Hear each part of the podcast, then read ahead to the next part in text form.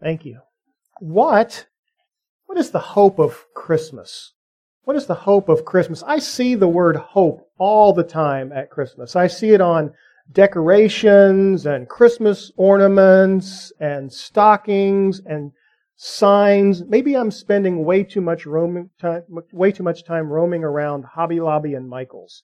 But uh, I'm not there on my own choice. I just want to throw that out there. But but as I'm roaming around, it does seem like hope is one of those words that gets attached to Christmas and the Christmas season. And that's why during these weeks building up to Christmas, as we're observing Advent and reminding ourselves of what it means that Christ came or what it means that He's coming again, that we wanted to focus on some of these words and, and really help understand them a little bit. And that's why this morning I want to talk about hope and really what is the hope of, of Christmas. And and for some, it's maybe getting those things on your Christmas list.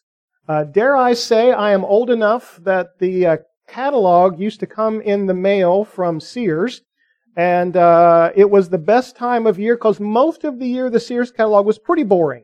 Uh, it was a lot of clothes and appliances. Uh, but at Christmas, before Christmas, it was the Christmas toy catalog, and I would I would spend hours making my list of things my parents had no intention of ever buying me.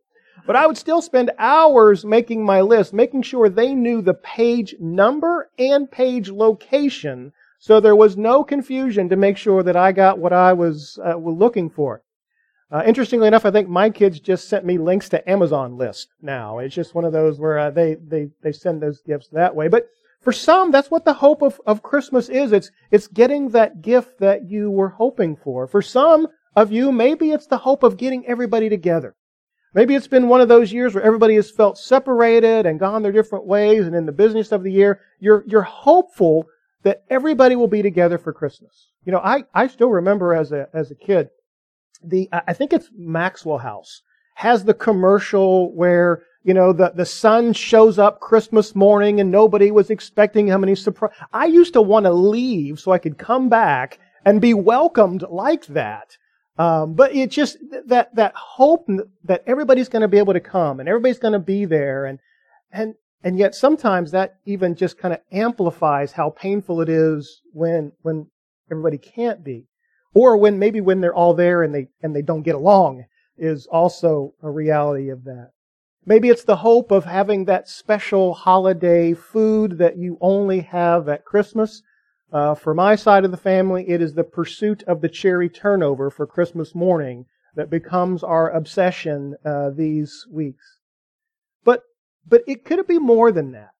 Could could the hope of Christmas be more than just getting the gifts we're hoping for, or having the gatherings that we would want, or even even some of that that special food? I, I think for some, all those things we hope might just even work as a as a distraction for us from some of the maybe the pain and the loss that we're feeling and we're experiencing and the discouragement. We're, we're hoping that we'll somehow be distracted from the everyday routine of our present lives and, and hoping that this season will bring about a, a sense of new life and new purpose as we look at moving into a new year that maybe this next year is going to be different. That's, that's, I think, a lot of the hope that maybe we long for at Christmas. But this morning, I want us to see together that real hope, the real hope of Christmas, is found only in the person and the work of Jesus Christ. That the hope of Christmas, the hope to be celebrated,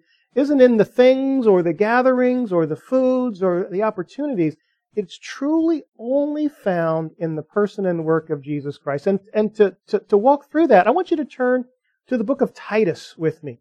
You would open your Bibles to Titus, Titus is, oh, probably halfway towards the back of our New Testament. It's a letter that Paul wrote to a young pastor. Uh, maybe he might have been the first interim pastor that we ever thought about. He was somebody who was, was put in charge of helping equip other leaders. He was helping the church in transition. Uh, it's one of my favorite of, of the New Testament letters because I really think it helps, it helps inform followers of Jesus how we should live in a messed up world.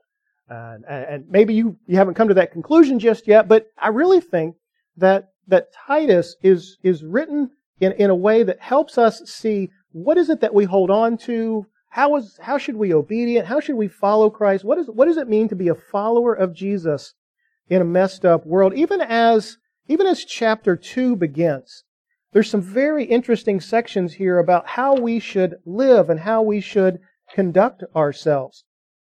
How we should live in a way that doesn't bring shame on the gospel. How we should live in a way that, that, that, that makes the gospel attractive to those that see us. We should live in a way that, that makes the teaching about God our Savior attractive. And by the time we get to verse 11, we kind of see the, so how does this all, how does this all work? How does this go together? How does the advice in verses 1 through 10 of this chapter work itself out? And I think it's going to give us a wonderful picture of true, real Christmas hope. So if you would, follow along with me. I want to begin reading in verse 11 and we'll read down through verse 15 this morning of Titus chapter 2. For the grace of God has been revealed, bringing salvation to all people. And we are instructed to turn from godless living and sinful pleasures. We should live in this evil world with wisdom, righteousness, and devotion to God while we look forward with hope to the wonderful day when the glory of our great God and Savior, Jesus Christ, will be revealed. He gave His life to free us from every kind of sin, to cleanse us, and to make us His very own people, totally committed to doing good deeds.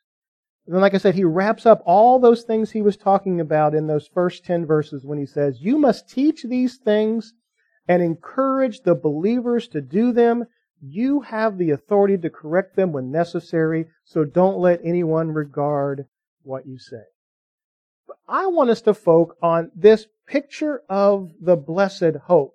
In verse 13, this hope that we're looking forward to, this anticipation hope, this, this hope in honestly who Jesus is and all he has done. And, and I think Paul shows that to Timothy, even as the way he lays out these few verses that we'll look at this morning. In the first one, in verse 11, for the grace of God has been revealed, bringing salvation to all people.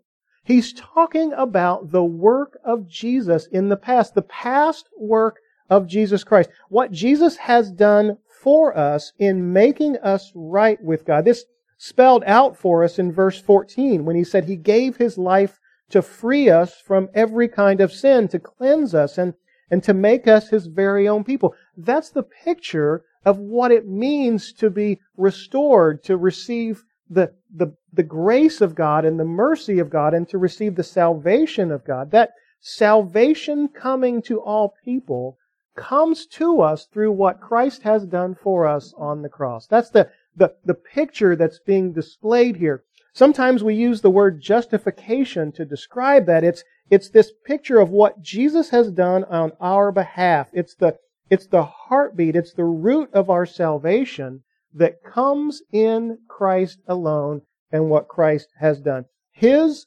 death cleansed us from every sin. And I want you to notice that every kind of sin. I know sometimes we sometimes feel like there's different standards for sin. And sometimes we might be overwhelmed by maybe sins that we have committed in our lives to feel like, well, I, I can't be forgiven for those. I can't be forgiven for that one. But the salvation that Jesus brought us on the cross, He says every kind of sin. There is no sin that we have committed in our lives that is too great for God to forgive. There is no sin that you and I have committed that His grace and His sacrifice wasn't sufficient to wipe away. I mean, this is the heart of the good news for you and I. So wherever we are this morning, whatever we might be struggling with, maybe you've said one of those ridiculous things, and I, I, I apologize if that sounds harsh, but we sometimes say ridiculous things. Like, I know God can forgive me, but I just can't forgive myself. That's a really awful thing to say. Because now we're saying that somehow we have a greater moral judgment than God? That we can somehow say that that that that we we somehow have a better understanding of sin than he does, the one we have sinned against? That's an awful thing to say. What we do want to see, though, is the good news here that says, because of what Christ has done, I can receive the saving grace of Jesus and be forgiven of every sin. Every sin. Not some sins, but every sin. That's the grace that we celebrate. That's the hope that we have, regardless of where we have been, what we have done, even honestly what we are continuing to struggle with. What the gospel of Jesus Christ tells us here is that His grace revealed to us through the saving work of Jesus, this past picture of what Christ has done for us, cleanses us from every kind of sin and makes us His very own people.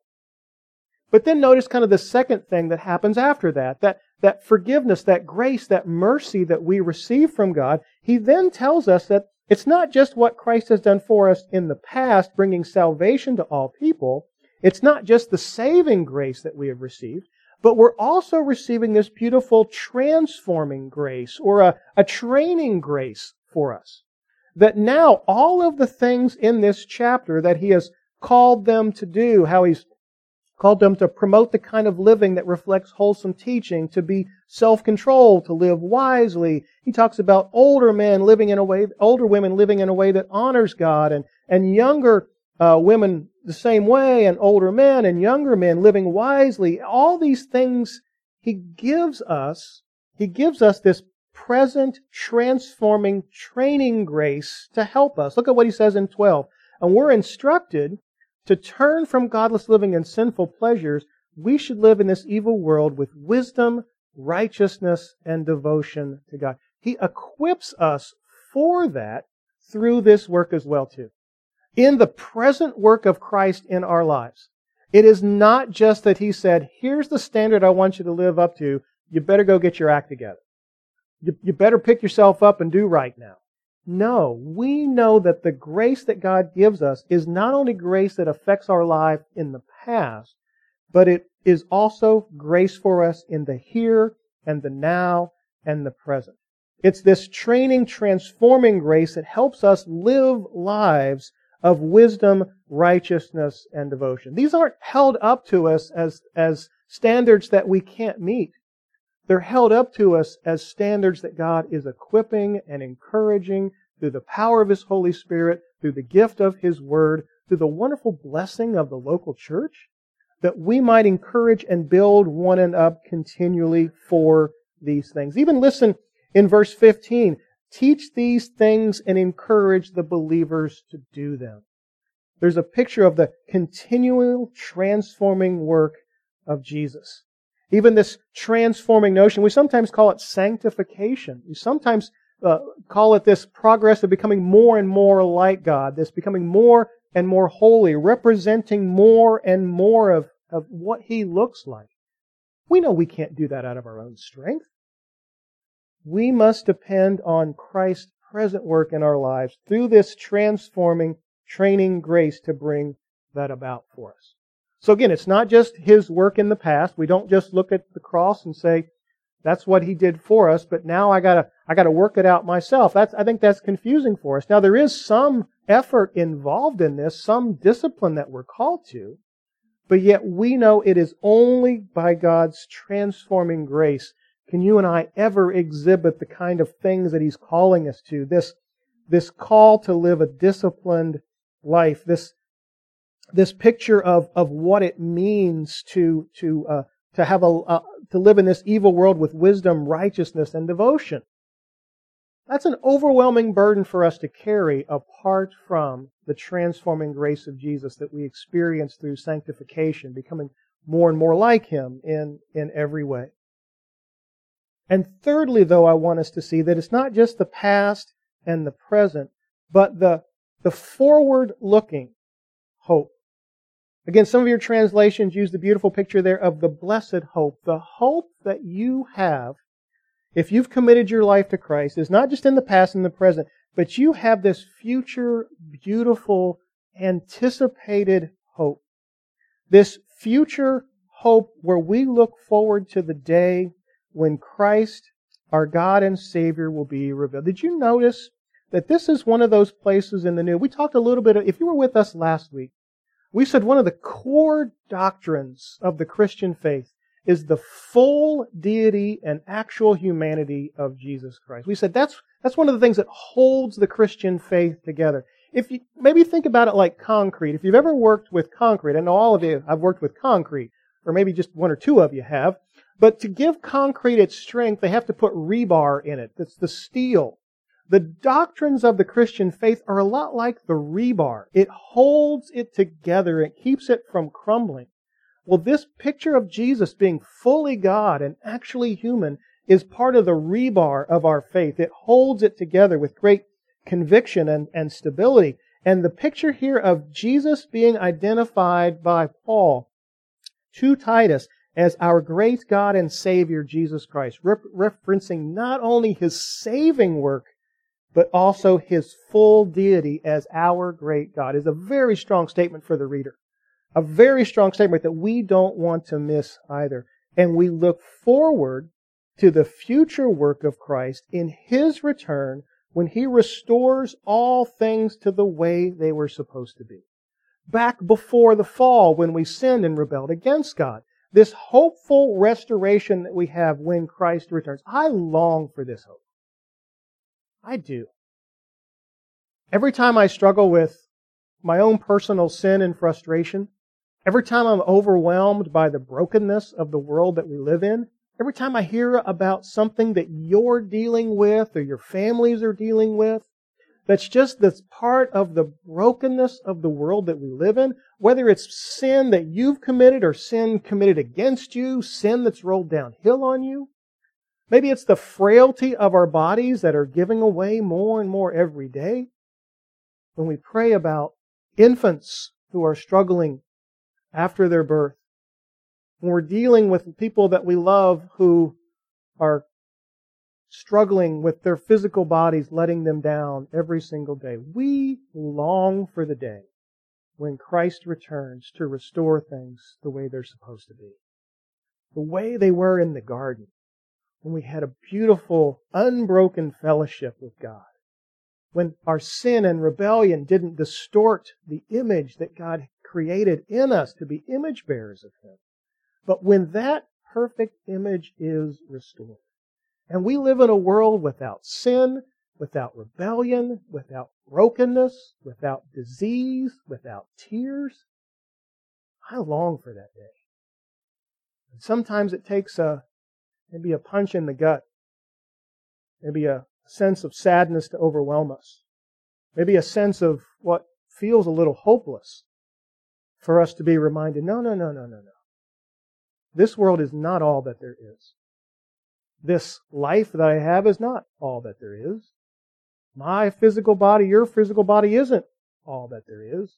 There is something so much greater that is our, as the words say, our blessed hope, our forward looking hope that comes to us in expectation because of the future work of Christ. And, and again, sometimes the Bible uses the word glorification for this. But it's that picture of you and I becoming fully all that God created us to be. We'll no longer have our aches, whether they're physical or emotional. We'll no longer have our tears. We'll no longer have our disappointments and our frustrations with, with the sin of others or ourselves. We long for that blessed hope. That is a hope far beyond a holiday. That's a hope far beyond a season. That's a hope that's not dependent on our traditions. It's a hope that's not dependent on our ability or our inability to gather. It's a hope that's not dependent on ourselves in any way. It is a real hope. It is a confident hope in the person and the work of Jesus Christ, in his past work in bringing about our salvation, in his current sustaining work in our lives, in our sanctification. And oh, the glory of the blessed hope, capital H hope, the big hope, the hope that we have in the confidence of God He's going to restore us completely to the way He called us and created us to be. That is, that is the real hope. If you, uh, maybe you're familiar with the book, or if you're like me, maybe you're familiar with the movie, uh, A Christmas Carol by Charles Dickens. It's an interesting book, uh, interesting movie. There's a guy, Ebenezer Scrooge, who is visited by, uh, by three ghosts on Christmas Eve. They are the past, the present, and the future. And they reveal to Ebenezer Scrooge the errors of his ways uh, as an attempt to scare him straight so that he awakens on Christmas morning committed to being a, a better man. That's not much of a gospel. That's, that's really not, not really good news. That we'd be so overwhelmed by our sin and brokenness that we'd recommit to do better tomorrow. That's a good Christmas story, but that's, that's not the gospel of Jesus Christ. What, what the gospel of Jesus Christ is, is it's the real hope that says that it is about what Christ has done for us in the past, bringing about salvation to all people, purifying and cleansing us in verse 14 from every kind of sin. It is in the present work of Jesus Christ in sanctification to make us his very own people, totally committed to doing what is good.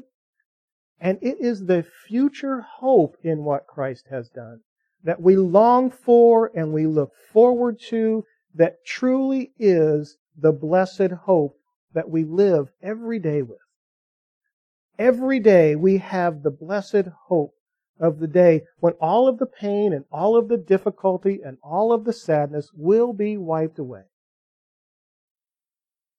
More than a Christmas ornament, more than a wreath, or maybe than the words flowing down the side of your stocking. The blessed hope that we have is not in just hoping for a better version of ourselves or we can straighten up and fly right. The only hope that you and I have is in who Jesus is and what he has done. Hope is a person. Hope is the person of Jesus Christ. So, so what do we do with a passage like this? How do, how do, how do we think about a passage like this? It, it actually even reminds me of our, our statement of faith as a church talks about the second coming, talks about this glorification. It talks about when Christ returns. It talks about this blessed hope. And our statement of faith says the coming of Christ at a time known only to God demands constant expectancy and, as our blessed hope, motivates the believer to godly living, sacrificial service, and energetic mission. That's what we're called to in a path. This is the hope that we have, that we're, that we're called together to be motivated to want to live lives that reflect God's glory, to sacrificial service and an energetic mission. That for the believer, it's an opportunity to remember and to be reminded over and over again that our lives are not without hope. Although sometimes it feels like we live in a hopeless world. Sometimes it feels like situations that you and I encounter on a regular basis feel and seem and may appear hopeless. But for the follower of Jesus Christ, they are not. They never have been, and they never will be. Because hope is a person, and that person is Jesus Christ. That's the hope we celebrate when we gather together. That's the hope that we look to even as we prepare for a Christmas season where we think about through Advent not only the first coming of Christ, but oh, are we reminded continually with constant expectation of the second coming of Christ. When He will make all things new. When He will restore things to the way that they are supposed to be. For the believer, this is an opportunity to be encouraged and be reminded of the blessed hope that we have. For the, for the unbeliever, for the person who does not yet put their confidence in Christ, who not, does not yet believe that Jesus is truly who he says he is in his person and work, there's an invitation in this hope. If you remember with us last week, we looked at John chapter 1 and talked about the, the picture of Jesus being revealed to us and it said to all who believed and received, he gave the right to become children of God. So there's an inherent invitation in this hope. This, this invitation is not for you to remain hopeless. It's for you to believe and receive the hope that only comes through Jesus Christ. There is not another single thing in your life that offers you true, real, lasting hope. There is not. There's no warranty. There's no guarantee. There's no promise. There is nothing in our lives that offers us the kind of blessed hope that only comes to us through Jesus Christ. But for the, for the believer, they are reminded of this. For the not yet believer, I pray that they will believe and receive. Maybe you've got somebody in mind this morning. Maybe you're thinking about somebody that you know. You know they're far from God. You know they've put their hope in anything and everything but God. You know they're hoping their next job's going to turn everything around. Maybe they're hoping their next relationship's going to turn everything around. Or maybe their next big financial windfall is going to turn everything around. I pray that you'll think about a passage like this when you see them. That you begin praying for a, a sense of openness in their life, especially during this season where everything is talking about words like faith and joy and peace, and especially hope. Maybe you can have some fun conversations with your neighbors, your coworkers, your family about what hope is. And I, I pray that you'll, you'll think about these short verses right here in Titus that give us a, an opportunity to talk about real hope. And what hope is and what hope isn't. And I hope you'll invite them to believe and to receive the true hope that is the only hope. You know, the Christmas Christmas Carol's a I was going to say it's a great book, but I'm not going to lie to you. It's a good movie.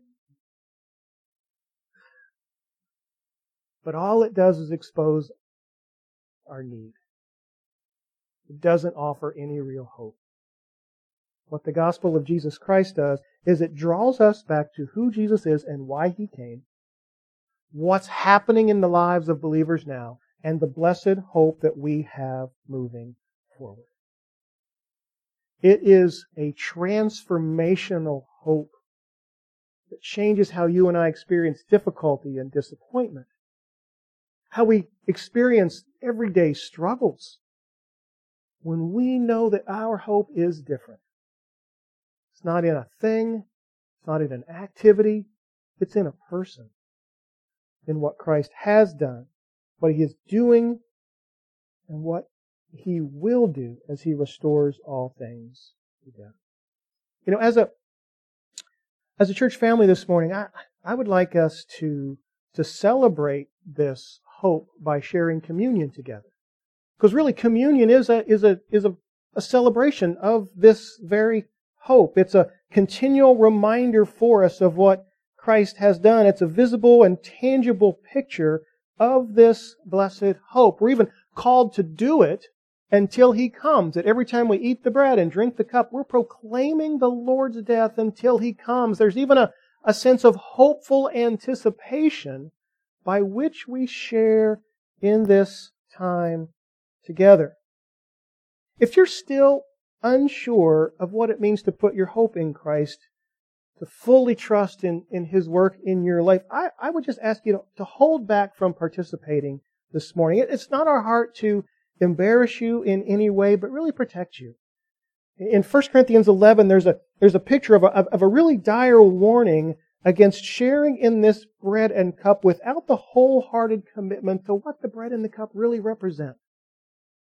So as, as we invite those who have trusted in Christ, who have put their hope in Him and in Him alone, I'm going to invite them to come in just a moment and to take, take a bread, take a, a wafer that represents the body of Christ that was given for us to take one of the cups that represent His blood of the new covenant, the forgiveness of sins, every kind of sin, was forgiven by what Christ has done for it. That's what this celebration is.